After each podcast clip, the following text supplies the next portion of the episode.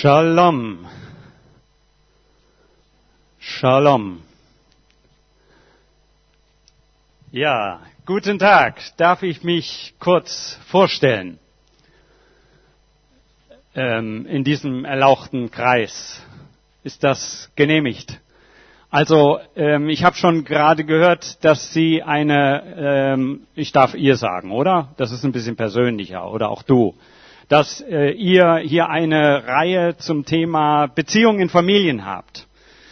Und wenn ich mich heute Morgen hier vorstelle, dann muss ich gleich vorwegschicken, dass ich nicht unbedingt ein großes Vorbild in dieser Hinsicht war, ähm, sondern ganz im Gegenteil. Und mir fällt es auch etwas schwer, äh, überhaupt davon zu berichten. Ähm, auch wenn mein Name in dem Bestseller, dem Weltbestseller, in dem Buch, was weltweit am meisten verbreitet ist, wenn mein Name da tatsächlich mehr als 300 Mal vorkommt, bin ich gerade nicht das leuchtende Vorbild in Familienbeziehungen. Ähm, mein Name ist, äh, ach, da, da kommen wir vielleicht lieber später nochmal drauf zurück, äh, da habe ich dann noch einiges zu, zu sagen. Also je mehr ich in dieser Woche zu diesem Thema nachdachte, Beziehungen in Familien, habe ich festgestellt, ähm, dass, vielleicht ist das bei euch auch so, so eine Diskrepanz da ist, so eine Differenz. Auf der einen Seite haben wir da so unsere Traumbilder vor Augen. Vielleicht äh, so diese Hochglanzfamilie, wie wir sie auf diesen Plakaten immer finden oder in der Werbung finden. Ja, Mann, Frau, zwei Kinder, möglichst junge Mädchen. Alles funktioniert top, die Ehe läuft, glückliches Ehepaar und glückliche Kinder. Traumfamilie. Auch dein Bild? Von Familie? Und dann schaue ich mir an, was, was ich um mich herum entdeckt habe in meiner Zeit.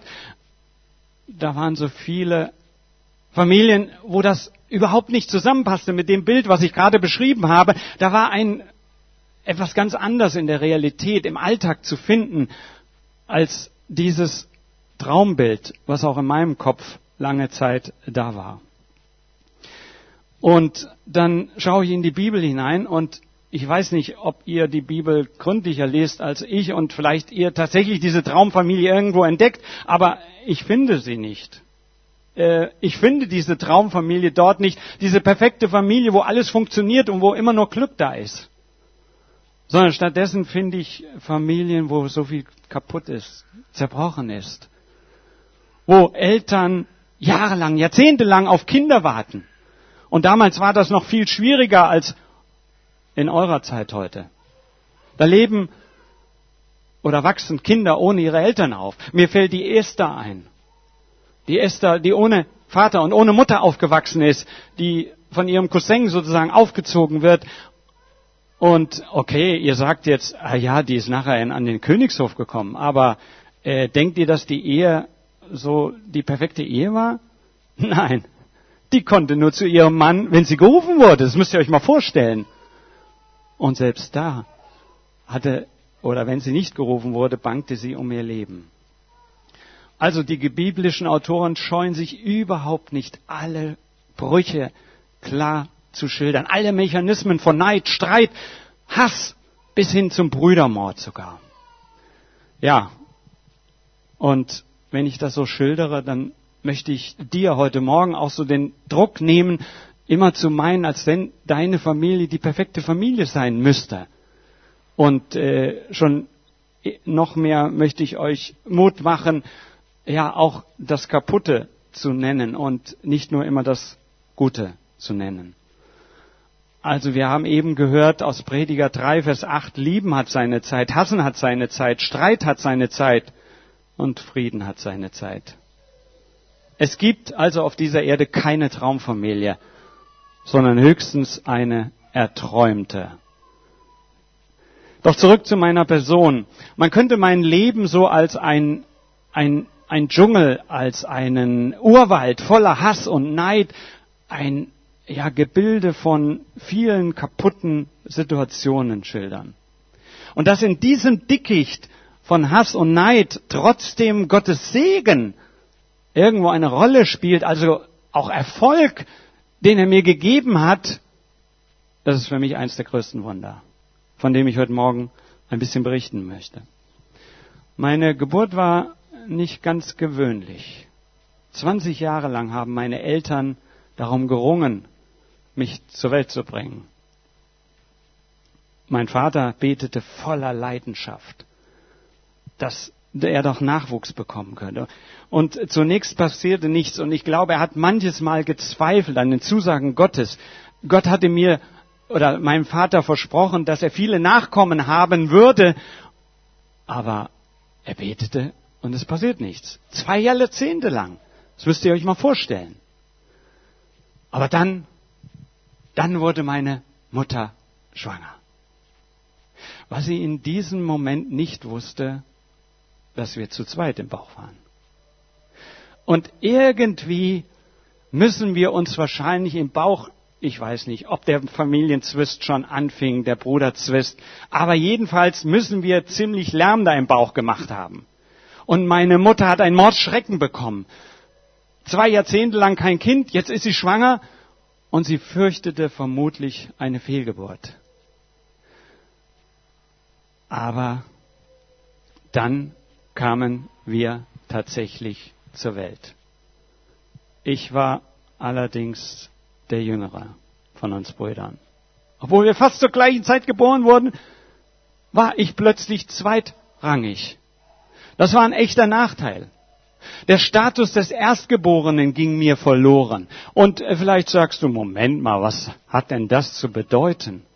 Ja, in eurer Kultur vielleicht nicht. Aber in meiner Kultur hatte das eine Menge zu bedeuten. Denn der Erste, obwohl er nur ein paar Minuten vor mir geboren wurde, dem standen zwei Drittel des Erbes zu. Das war also ein knallharter wirtschaftlicher Nachteil, den ich hatte. Und meine soziale Stellung innerhalb der Familie, innerhalb der Sippe war eben zweitrangig. Er war plötzlich der Kopf der Familie. Und ich stand hinten dran. Ich habe euch mal ein Bild noch mitgebracht. James Tissot hat es gemalt. Und äh, ich glaube, er hat es einigermaßen treffend mich dargestellt. Sieht nicht so wie so eine ganz nette Person aus. Ja? Ich wurde immer neidischer. Ich wurde das Gefühl nicht los, von Gott und der Welt benachteiligt zu sein. Könnten wir das Erbe nicht gleichermaßen bekommen? Könnten wir nicht die gleiche Rangstellung haben? Aber ich war immer nur der Zweite. Und ich glaube, das war der Nährboden für viel Bitterkeit in meinem Herzen. Der mehr und mehr Kontrolle, diese Bitterkeit, die mehr und mehr Kontrolle über mich bekam. Und die immer mehr Wurzeln grub auch in meinem Denken, in meinem Herzen. Und da kamen so viele Dinge auf einmal hervor, Pläne, die ich schmiedete. Ja, und mich ärgerte es einfach weiterhin, dass ich auch in den Augen der anderen immer mehr als zweitrangiger gesehen wurde. Ich war der Kleine. Ihm dagegen stand eine besondere Würde zu. Er war übrigens der Typ, der nicht so stark zu Hause beheimatet war. Ich war mehr zu Hause. Er ging in die Prärie, nach draußen, er jagte, er wilderte und er war manchmal wochenlang nicht zu Hause zu sehen. Und ohne ihm zu nahe zu treten, er war so der raue Tölpel. Seine Art, sein Charakter, all das war eher hart, ruppig, ungehobelt. Ich dagegen war, ja, soll vielleicht oder klingt vielleicht ein bisschen überheblich, aber ich war mehr der feine Typ, der Galante, der mehr zu Hause war, bei den Zelten, bei den Schafen, die ums Haus herum waren. Und ähm, ich war mehr der kultivierte Typ. Ich kümmerte mich also darum, dass Haus und Hof und Schafherden zusammengehalten worden sind. Bei den Festen, die wir gelegentlich zu Hause hatten, äh, war ich mehr der Gentleman. Mein Bruder dagegen ab in die Wälder. Er jagte, das liebte er. Und so könnt ihr euch vorstellen, lebten wir uns mehr und mehr auseinander. Wir verstanden uns fast gar nicht mehr. Und diesen Bruder sollte ich ehren als den Kopf der Familie? Nein, alles wäre mir in den Sinn gekommen, aber, aber das wirklich nicht. Interessant auch, unser Verhältnis zu den Eltern entwickelte sich auch völlig unterschiedlich. Mein Bruder, der etwas raue Typ, der gerne wilderte, der gerne jagte und der auch echt Erfolge hatte, muss man sagen. Er war so der Liebling meines Vaters. Mein Vater mochte nichts mehr als abends beim Grillen in der Sippe zusammenzusitzen und sein Steak zu genießen. Und wenn mein Bruder wieder von der Jagd zurückkam, dann hieß es, Esau hat wieder Erfolg gehabt. Esaus Trophäe wurde hochgehalten. Er hätte es am liebsten im ganzen Dorf weiter erzählt. Esau, Esau, Esau. Ich hörte nur noch Esau. Esau hier, Esau da, Esau tralala. Den ganzen Tag, zwei, drei Wochen ging das so. Und das stank mir. So manches Mal hätte ich meinen Vater und meinen Bruder am liebsten. Na, naja, ihr wisst schon, ihr könnt es euch denken. Was ich dagegen leistete, dass ich jeden Tag zu Hause da war, meine Eltern unterstützte, dass ich mich für sie einsetzte, Tag und Nacht, das wurde mit keiner Silbe erwähnt. Fiel immer hinten runter. War nicht angenehm, so Tag für Tag das zu hören, was der Große kann und was der Kleine nicht leistet. Also, das war immer mehr Saatboden für Hass, der sich in mir weiterentwickelte. Und es fiel mir immer schwerer, meinen Vater als den zu sehen, den wir ja gelehrt bekommen hatten zu sehen, ihn zu, zu ehren, zu achten, ihn wertzuschätzen, Anerkennung zu geben. Ich hätte mir so manches Mal gewünscht, dass sein Arm auf meiner Schulter gelegen hätte und er zu mir gesagt hätte, du, ich bin stolz auf dich. Aber ich hatte immer den Eindruck, nur unnützer Ballast zu sein in seiner Familienplanung. Okay, ich muss allerdings ergänzen, bei meiner Mutter sah das etwas anders aus. Äh, sie, sie hat mich, ja doch, äh, sie hat mich anerkannt. Und äh, ich glaube, sie war tatsächlich die Stütze in meinem Leben. Sie hat mich gelobt, wo sie nur konnte. Und ich, ich glaube, ich war ihr Liebling.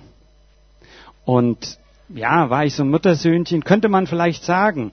Ähm, aber sie half mir mit diesen Enttäuschungen in meinem Leben zurechtzukommen und äh, sie stabilisierte mich immer wieder.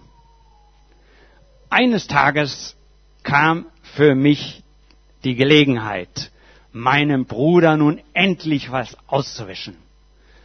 Ich hatte ja schon so lange Zeit nach einer Gelegenheit gesucht, dieses Erstgeburtsrecht irgendwie zu bekommen. Da gab es doch in unserer Kultur auch Möglichkeiten. Und endlich ergab sich diese Gelegenheit. Und äh, das hat der James Tissot, dieser Künstler, auch an einer Stelle mal äh, gemalt. Das könnt ihr hier sehen. Ich war am Kochen, das konnte ich gut. Und der Duft stieg natürlich nach oben und mein Bruder kam dann eines Abends von der Jagd.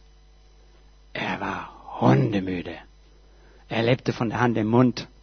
Und er hatte lange nichts gegessen und sein Erfolg auf der Jagd war auch nicht da. So hatte er nichts fangen können, hatte kein Essen gehabt den ganzen Tag. Und er roch das Gericht. Er dachte, es wäre sein Lieblingsgericht, aber es war nur ein Linsengericht. Und dennoch, so in seiner tölpelhaften Art, hey, gib mir mal was ab zum Essen. Und da hatte ich die gelande Idee. Ich sagte ihm, du kannst gerne was haben, aber du musst mir dein Erstgeburtsrecht verkaufen. Gib her, mein Erstgeburtsrecht, was ist das schon? Ich, du kannst es haben. Und dann hat er sogar noch geschwört. Mit einem heiligen Schwur hat er es mir zugesagt, du kannst es haben. Und so bekam ich es. Es war eine galante Idee. Und ich hatte das Erstgeburtsrecht.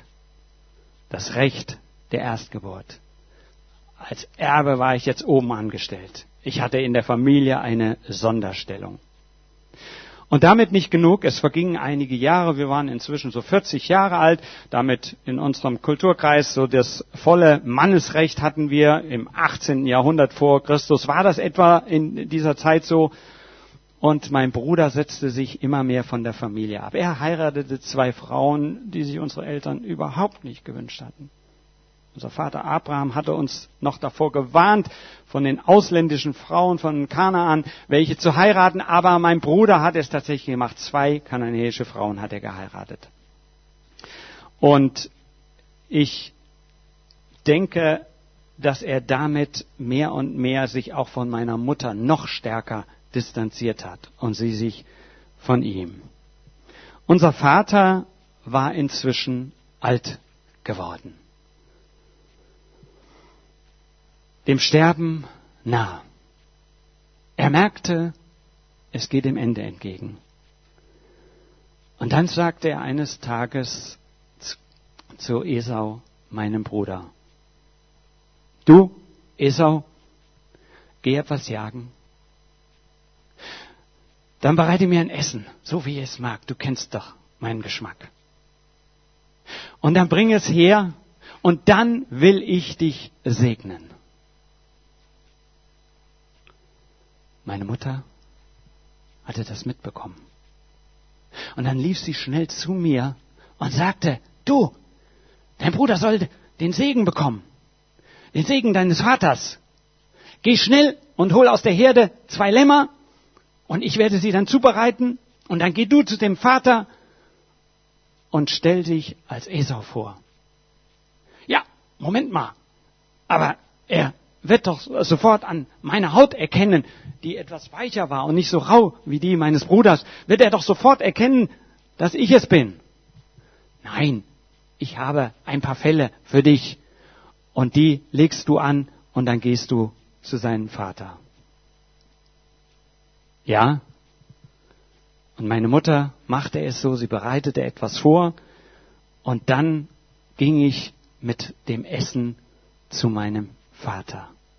Wie gesagt, er lag auf dem Sterbebett, kurz vor dem Ende seines Lebens. Mein Vater fragte, wer, wer bist du? Ich bin Esau. Er war etwas verwundert, weil die Stimme klang nicht wie die von Esau. Und dann war er immer noch unsicher und er fragte, woher hast du so schnell dieses, dieses Essen, dieses Fleisch bekommen? Und ich muss zugeben, in diesem Moment war mir nichts mehr heilig. Selbst der Name Gottes war mir nicht mehr heilig. Und so missbrauchte ich auch Jahres Namen und sagte, Jahwe, dein Gott hat es mir vorbeigeschickt. so skrupellos war ich geworden. So schamlos war ich geworden. Aber so bekam ich den Erstgeburtssegen. Und dieser Segen enthielt die Bitte von Gott, dass er mich reich segnet, mit Erfolg, mit wirtschaftlichen Erfolg. Aber es war auch die sozusagen die Überrangstellung, dass ich über die anderen gestellt war. Es war eine Art Fruchtbarkeitssegen und ein Herrschaftssegen, den ich von meinem Vater bekam. Vielleicht spielt das in eurer Kultur heute nicht mehr so eine Rolle, aber bei uns spielte das eine sehr, sehr starke Rolle. Nun, ihr könnt euch vielleicht denken, was dann passierte, als mein Bruder nach Hause kam. Er bereitete das Essen zu, ich war längst aus dem Staub. Er ging in das Zelt hinein und musste feststellen, dass sein Vater bereits mir den Segen gegeben hatte. Die Folge war, dass mein Bruder mich abgrundtief gehasst hat. Und es gab, glaube ich, nur eine Tatsache, die ihn davon abhielt, mich auf der Stelle zu töten. Die Tatsache, dass in diesem Moment mein Vater noch lebte. Aber er hatte sich vorgenommen, wenn mein Vater tot wäre, würde er mich eiskalt um die Ecke bringen. Und das hatte meine Mutter, Rebecca, mitbekommen. Und so hat sie mich dann sofort gewarnt. Du, mach dich auf den Weg, verschwinde von hier. Dein Bruder hat sich vorgenommen, wenn dein Vater tot ist, dich, mich umzubringen. Und dann zog ich los. Ja, ich zog los als ein Flüchtling. Weg, ab von zu Hause. Und dann passierte das, was ich heute als mit das größte Wunder in meinem Leben schildern kann und was auch James Tissot gemalt hat. Ich legte mich eines Nachts hin und schlief und hatte einen Traum. Und eigentlich hatte Gott nicht allen Grund, mich in die Wüste zu schicken nach dem, was ich verbockt hatte? Hatte er nicht allen Grund, mich eher umbringen zu lassen, aber stattdessen bekam ich diesen Traum, wo ich die Engel sah, die eine Verbindung herstellten zwischen Himmel und meiner Welt. Und ich sah da noch Gott, den Herrn, wie er mir zusagte und ein Versprechen abgab. Ich werde dich beschützen, egal wo du hinziehst, will ich bei dir sein. Gott stellte sich mir als der größte Bodyguard meines Lebens vor. Und ob ihr es glaubt oder nicht, dieser Satz hat mich mein Leben lang verfolgt. Der ist mir nachgegangen, ist mitgegangen. Durch dick und dünn, egal wo ich war und egal in welcher Situation ich war. Und ich könnte jetzt noch stundenlang von Geschichten erzählen, wie es weitergegangen ist, wo meine eigenen Kinder mich betrogen haben, jahrzehntelang betrogen haben, um, mir erzählt haben, dass mein Sohn, mein Lieblingssohn umgekommen sei, der Josef. Und wie ich darunter gelitten habe. Aber diese Zusage Gottes ist mitgegangen. Oft habe ich gedacht, aus meinem Leben könnte nichts mehr werden nach dem, was ich alles getan hatte. Da war so viel, so viel Zerbruch. Und trotzdem diese Zusage, ich will mit dir gehen und ich will dich beschützen.